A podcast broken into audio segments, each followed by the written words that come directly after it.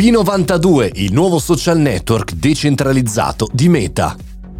Buongiorno e bentornati al Caffettino Podcast, sono Mario Moroni e qui oggi davanti alla macchinetta del caffè virtuale. Commentiamo la notizia del mondo tech e cerchiamo di tirar fuori qualcosa di utile per noi professionisti imprenditori. E perché no studenti. Abbiamo parlato settimana scorsa di Blue Sky, il nuovo social eh, del fondatore ex eh, amministratore delegato di Twitter Jack Dorsey e oggi parliamo di una scelta molto molto simile di Mark Zuckerberg che si chiama con un nome in codice P92. Prima una notizia e un'indiscrezione e poi in realtà la conferma di questo work in progress, di questo progetto nascosto. La nota direttamente dal portavoce della società Meta sul progetto dice stiamo sperimentando un social network decentralizzato e indipendente per condividere aggiornamenti testuali. Crediamo che uno spazio separato in cui creatori e personaggi pubblici siano in grado di condividere aggiornamenti puntuali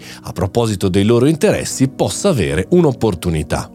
A capo di questo progetto c'è Adam Mosseri, volto noto di Meta e oggi capo di Instagram, che tra l'altro spesso cito nei podcast perché lancia con dei video simpatici su Twitter e su altri social eh, le novità del gruppo. Ma che, cosa, che cos'è per noi professionisti imprenditori e perché no studenti questa mossa? Come mai Meta sta lavorando per un social network decentralizzato? Che cosa vuol dire? Queste sono le domande che eh, una volta che sono uscite queste notizie un po' tutti i non addetti ai lavori si fanno e persone che seguono i social sanno bene come si muove il mondo eh, dei social media in maniera molto veloce, in maniera molto contestuale anche rispetto ad altre piattaforme. Cosa, cosa sta succedendo con questo P92?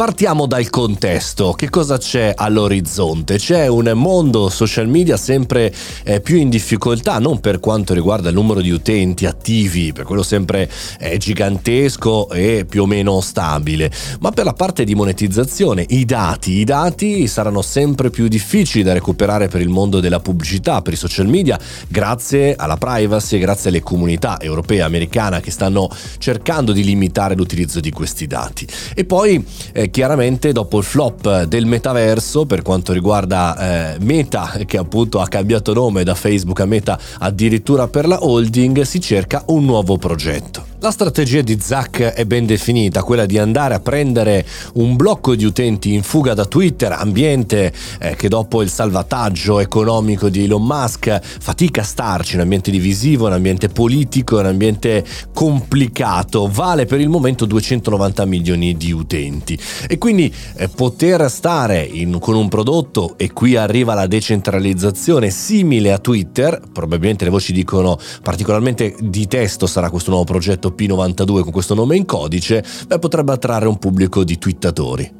Da Instagram quindi si attacca questo pezzo di eh, social testo, questo P92 che potrebbe utilizzare chiaramente gli utenti senza contare chiaramente i 3 miliardi di account presenti sulla galassia di Facebook. Come andrà questo progetto? Non lo sappiamo, è chiaro che l'era dei social media è finita, si entra in un'altra era, l'era della micro community, un'era ancora tutta da scoprire.